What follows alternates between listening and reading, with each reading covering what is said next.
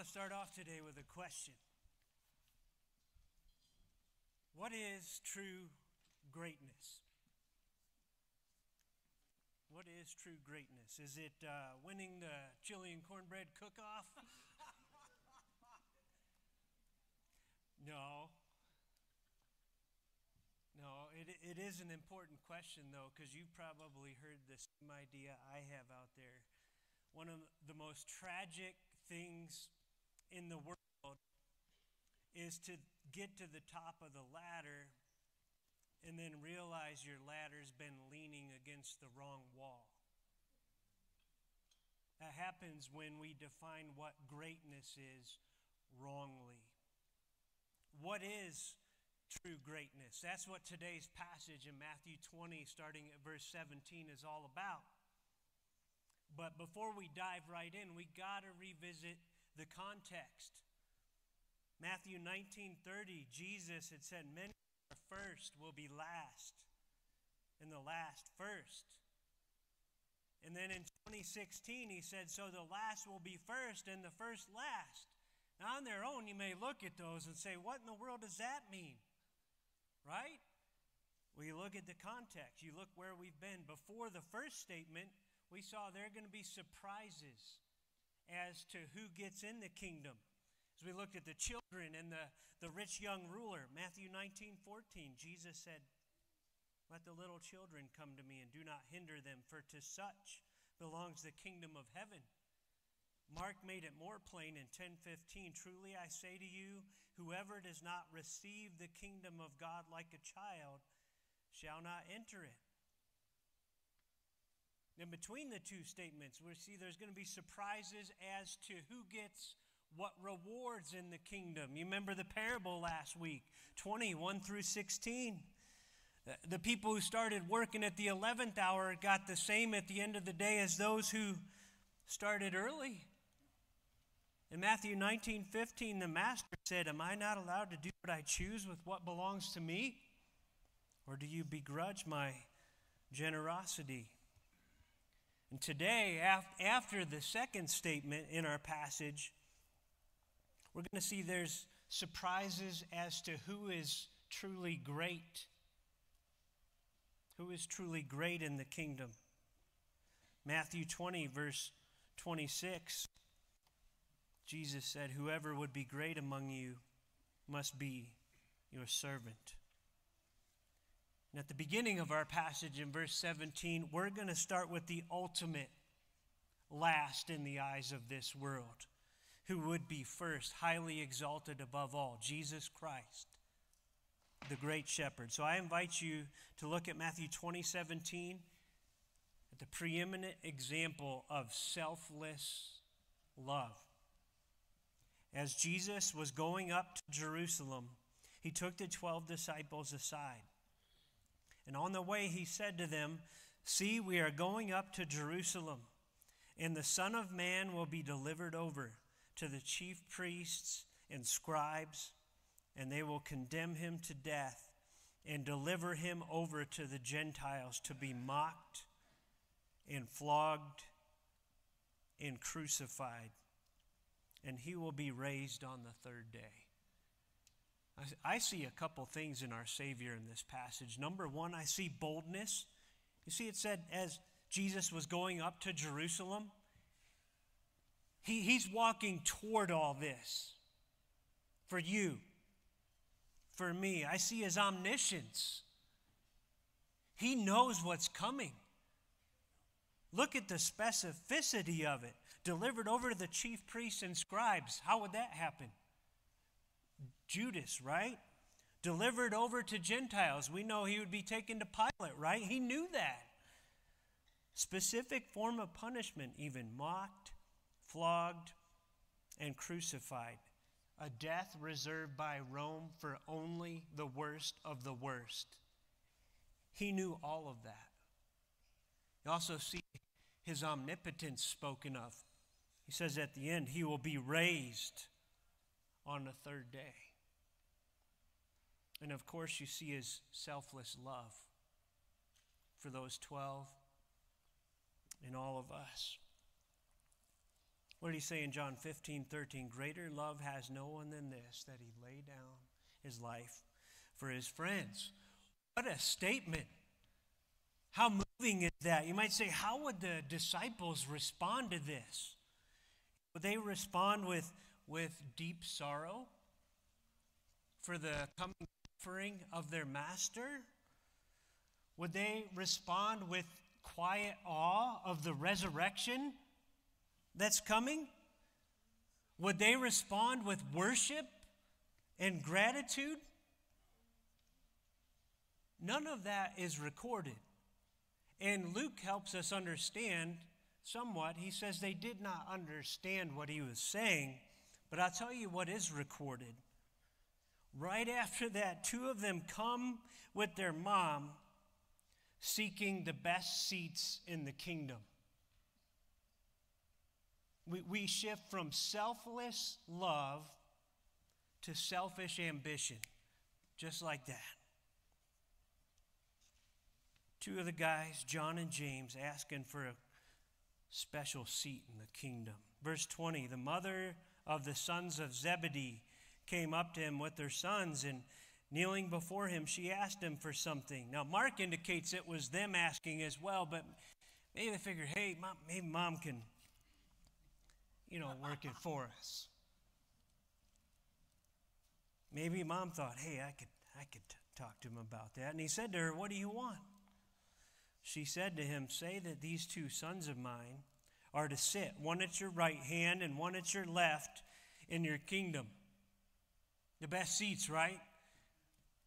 Now, there's two sides here. On the one hand, you could admire their faith, right? There, there's no outward signs of a kingdom right now with them and Jesus, so they at least trust what he had told them in Matthew 19 28. Truly, I say to you, in the new world, when the Son of Man will sit on his glorious throne, you who have followed me will also sit on 12 thrones, judging the 12 tribes of Israel. At least they believed what he had said, but what's going on? They, they were skipping over something. There would be thrones and crowns, but first they were headed for a Verse 22 Jesus answered, You do not know what you are asking. Are you able to drink the cup that I am to drink? What cup is he speaking of? You know, Of a cup of suffering that is coming. They said to him, We are able. He said to them, You will drink my cup. And they may not have understood it in this moment, but these two guys would understand the other side of the resurrection, the other side of being indwelt by the Holy Spirit. Faithful James, Acts 12 1. As about that time, Herod the king laid violent hands on some who belonged to the church. He killed James, the brother of John with the sword. You think about John. There are some unconfirmed traditions that he was boiled in oil and survived as an elderly man. If, if that is true, think of the strength in Christ that old bird must have had. Wow. What we do know is from the book of Revelation, chapter 1 verse 9, when he received that revelation, he says, I was on the island called Patmos on account of the word of God and the testimony of Jesus. My family and I, growing up, we went to a camp called Patmos that was on an island in Lake Erie. That was wonderful. They had speedboats and water skiing, they had a swimming pool. I don't think it's the same island, Scott. Keith got it. Keith said, I don't think this is the same island. And it was not. It was an island in the Aegean Sea, not far from Ephesus, where John ended up ministering. It was where Rome sent many of their political prisoners into exile. Many of them worked the mines and the quarries there. That's where John was on account of the Word of God and the testimony of Jesus. They would they would know this cup. that Jesus spoke of. Jesus goes on back in Matthew. He says, But to sit at my right hand and at my left is not mine to grant, but it is for those for whom it has been prepared by my Father. Like to paraphrase what he's saying there is that's going to be decided by my Father, not granted as a personal favor to your mommy.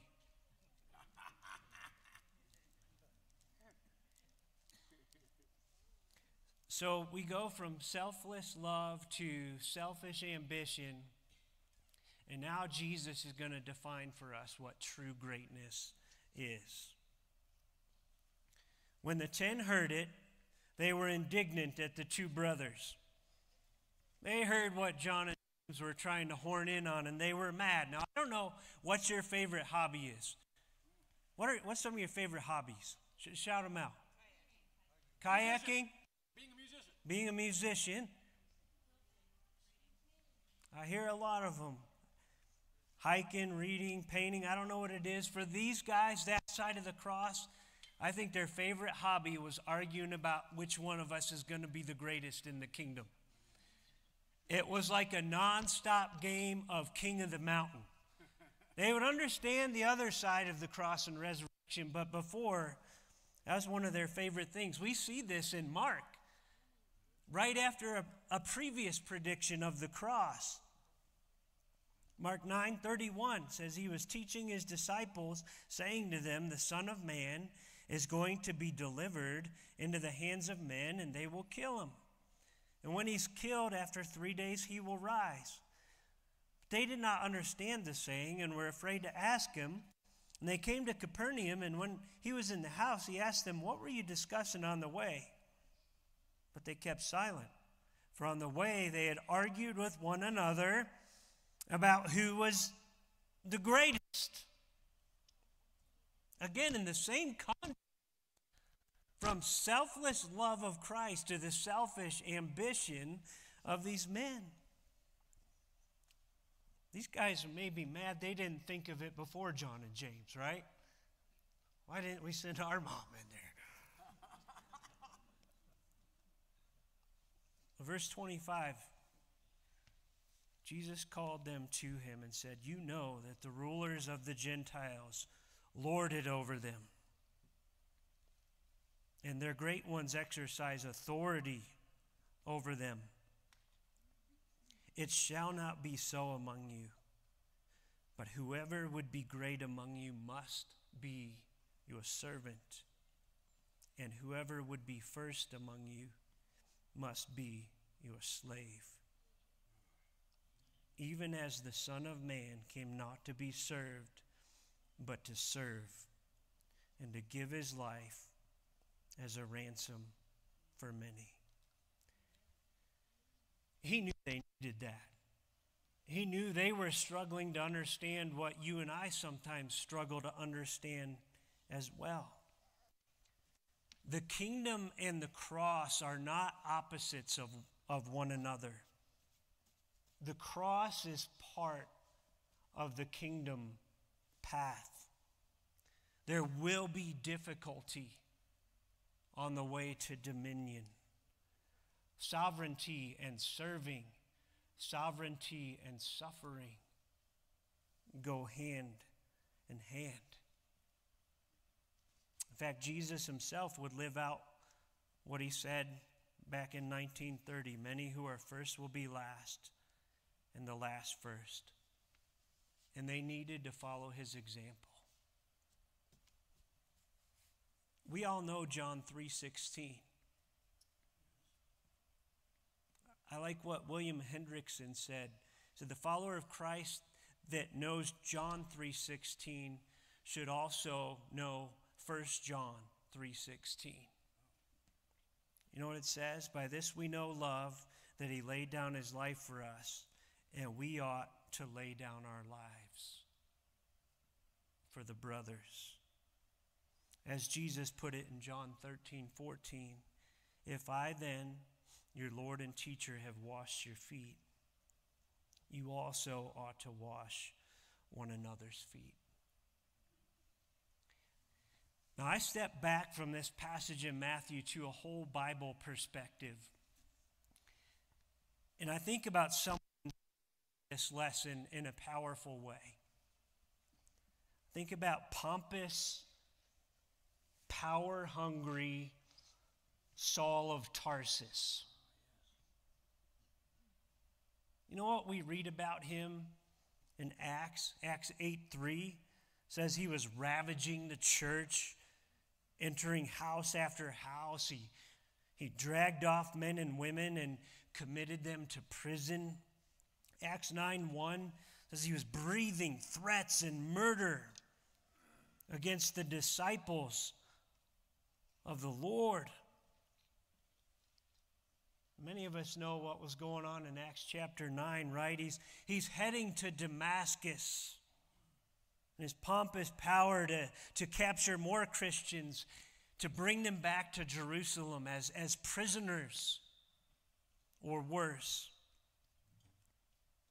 But Acts 9 3 says, As he went on his way, he approached Damascus, and suddenly a light from heaven shone around him, and falling to the ground, he heard a voice saying to him, Saul, Saul, why are you persecuting me? And he said, Who are you, Lord? And he got the shock of his life. He said, I am Jesus, whom you are persecuting. But rise and enter the city, and you will be told what you are to do. The men who were traveling with him stood speechless, hearing the voice, but seeing no one. Saul rose from the ground, and although his eyes were opened, he saw nothing. So they led him by the hand and brought him into Damascus. And for three days he was without sight and neither ate nor drank. And I think about mighty Saul storming toward Damascus, now humbled on the ground. He can't even see. He must be led humbly by the hand. And I think about his pride before this. He hinted at it in the book of Philippians, right? Philippians 3 4. If anyone else thinks he has reason for confidence in the flesh, I have more. Circumcised on the eighth day of the people of Israel, of the tribe of Benjamin, a Hebrew of Hebrews, as to the law, a Pharisee, as to zeal a persecutor of the church, as to righteousness under the law, blameless. Listen to his humility after Christ. Verse 7 Whatever gain I had, I counted as loss for the sake of Christ. Then think about the ways he describes himself in the New Testament. 1 Corinthians 15 9, he says, I am the least of the apostles unworthy to be called an apostle because I persecuted the church of God. 1 Corinthians 14 1. This is how one should regard us as, as servants of, of Christ. 1 Corinthians 9 19. I have made myself a servant to all that I might win more of them.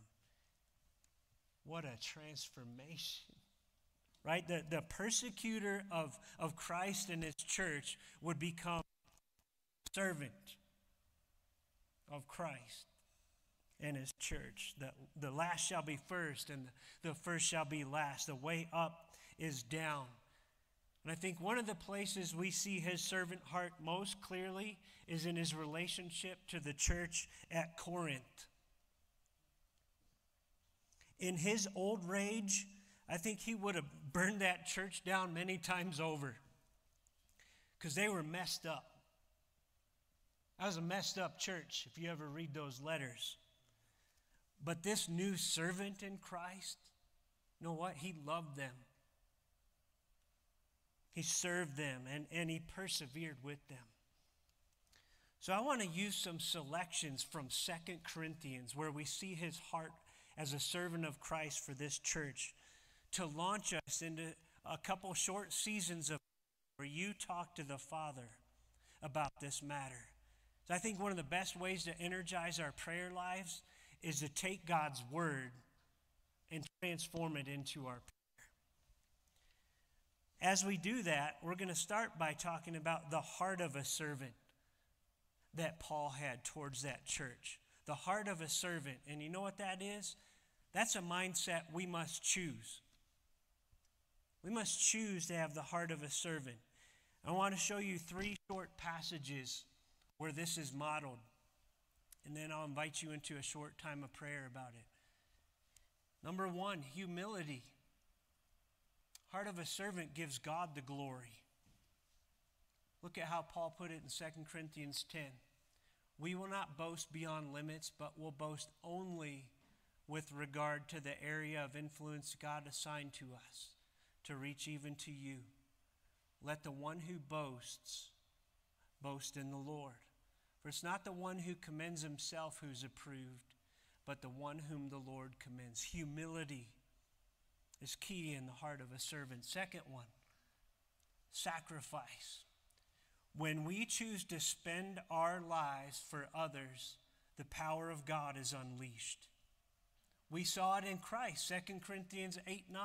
You know the grace of our Lord Jesus Christ, that though he was rich, yet for your sake he became poor, so that you by his poverty might become rich. 2 Corinthians 13 4 For he was crucified in weakness, but lives by the power of God. For we also are weak in him, but in dealing with you, we will live with him by the power of God sacrifice. And the third and final one, the heart of a servant selflessness. If we're selfless toward the people God has put in our path, it enables gratitude in our lives even when we're weak. So long as God uses that weakness to strengthen others. Look how he puts it. We are glad when we are weak. When the last time you said that? Last time I said that. We're glad when we are weak. Why? And you are strong. Your restoration is what we pray for. You see that selflessness? I want you to spend just a couple moments talking to the Father about that.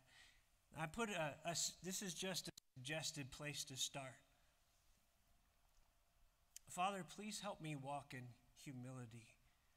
Forgive the ways I seek to commend and advance myself. Help me bring glory to you by sacrificing for those around me. By your Spirit, please help me walk with the selfless mindset of your Son, who came not to be served, but to serve and to give his life as a ransom for many. Take a few minutes and pray about the heart of a servant.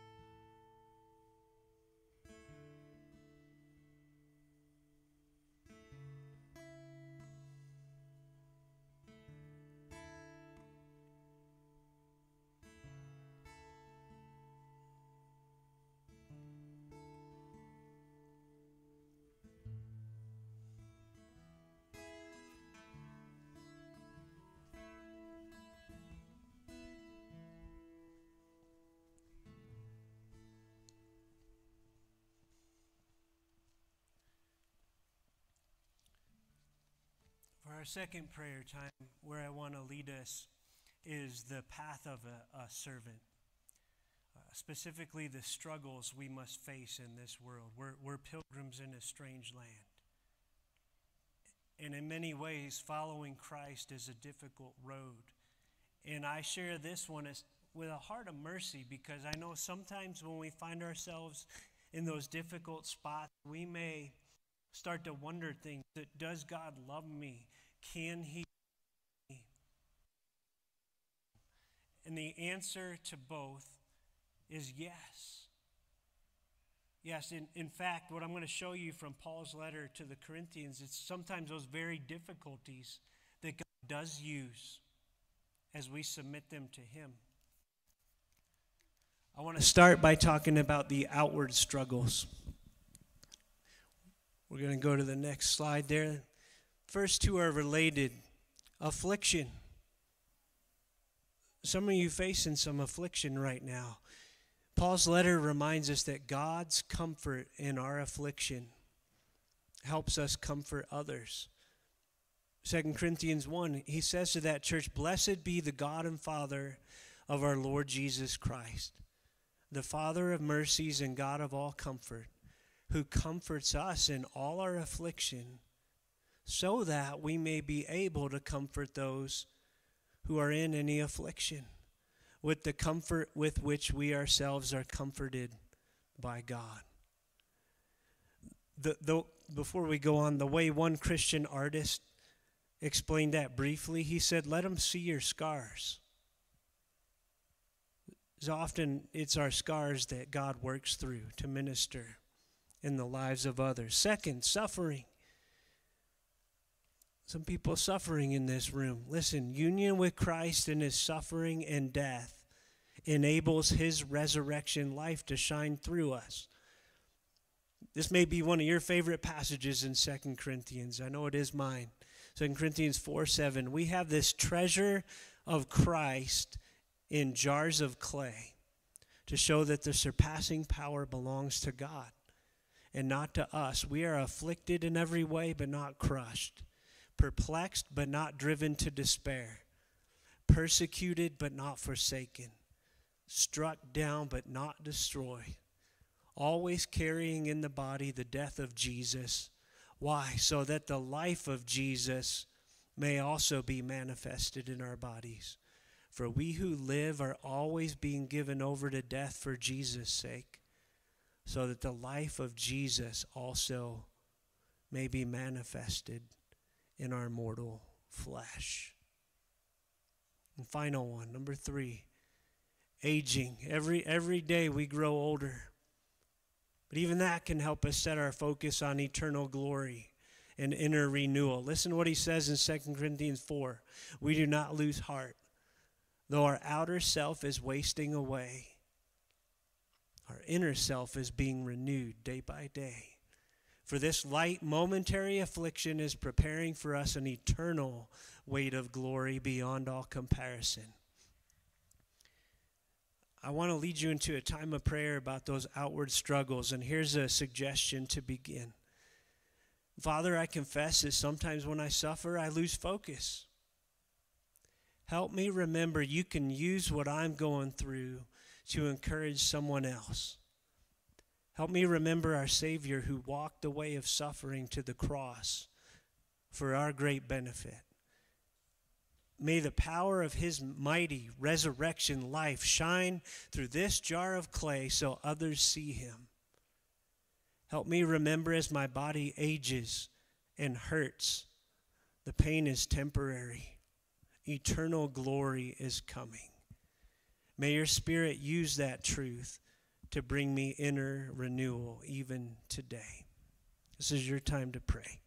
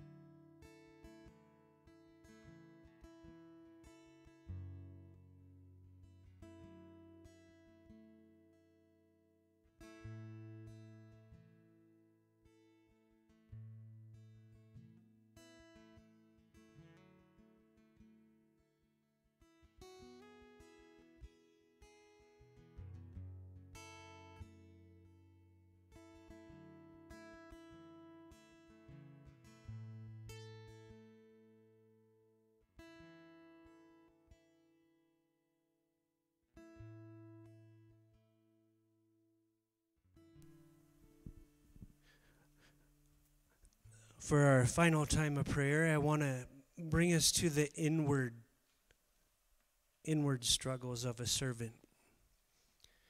The first one is despair. There may be someone sitting here this morning facing despair. Paul would remind us that despair can make us rely on God. We do not want you to be unaware, brothers, of the affliction we experienced in Asia. For we were so utterly burdened beyond our strength that we despaired of life itself. Indeed, we felt that we had received the sentence of death. But that was to make us rely not on ourselves, but on God who raises the dead. Enemy whispers despair in your ear. The, the way to turn it around is take it to the Lord. It can be the very thing that drives us to rely on God. The second one, insufficiency. How many of you regularly come to moments in your life like me where, in and of yourself, you feel insufficient? That can point us to His all sufficiency. Not that we're sufficient in ourselves to claim anything is coming from us, but our sufficiency is from God, who has made us sufficient to be ministers of a new covenant, not of the letter, but of the Spirit. And the final one weakness. If there's anyone sitting here this morning feeling weak, it's the very thing that can help us find our strength in Christ. Many of you know this passage, 2 Corinthians 12, starting at verse 7. A thorn was given me in the flesh, a messenger of Satan to harass me, to keep me from becoming conceited. Three times I pleaded with the Lord about this, that it should leave me. It was causing him suffering. He's saying, Lord, take this away. But he said to me, My grace is sufficient for you, for my power is made perfect in weakness. Paul says, Therefore, I'll boast all the more gladly of my weaknesses. Why? So that the power of Christ may rest upon me. For the sake of Christ, then, I am content with weaknesses, insults, hardships, persecutions, and calamities. For when I am weak, then I am strong. As you enter this final time of prayer, may I suggest this as a starting point. Father, sometimes I do despair. The enemy has whispered in my ear more than once to give up. But you are a God who raises the dead. Instead of throwing in the towel, help me rely on you. I will not deny my insufficiency on my own, but I believe you are more than enough. On my own, I am weak. There, I said it. Now, please Make your power perfect in my weakness. Please help me by the power of Christ within to glorify you and serve others until I reach my finish line. This is your time with the Father.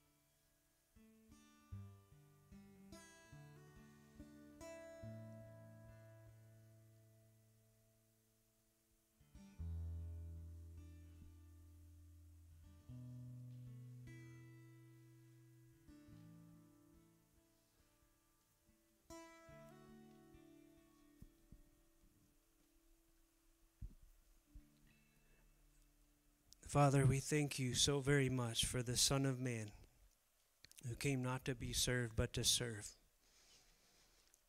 and to give his life as a ransom for many. We look at the trials on those lists we just put up there, and the fact is, we all face trials. The, the only real question we have is do we face them alone or do we face them with Christ? I pray if any in this room have not yet accepted this the Son of Man who gave his life as a ransom for theirs, that you draw them to the cross. Help them know Jesus is the Lamb of God who takes away the sin of the world. They could embrace him in trust this morning for the forgiveness of their sins and new life. And, and walk out of here following the King of true greatness and being one of his servants and serving those around them, even as they walk through their trials. I pray for those in this room who, who do follow the King who gave his life. Some of these areas are heavy despair, suffering, weakness. Holy Spirit, may, may you please minister to them right at their point of need this morning encourage them and continue to use them. Let them know you're not done using them to serve you and those around them because it's in our weakness you are strong. I pray as we take our offering this morning, you would help us as a church to use it for your glory and the good of your kingdom, to spread word of this King who came to serve and to lay down his life. In Jesus' name, amen.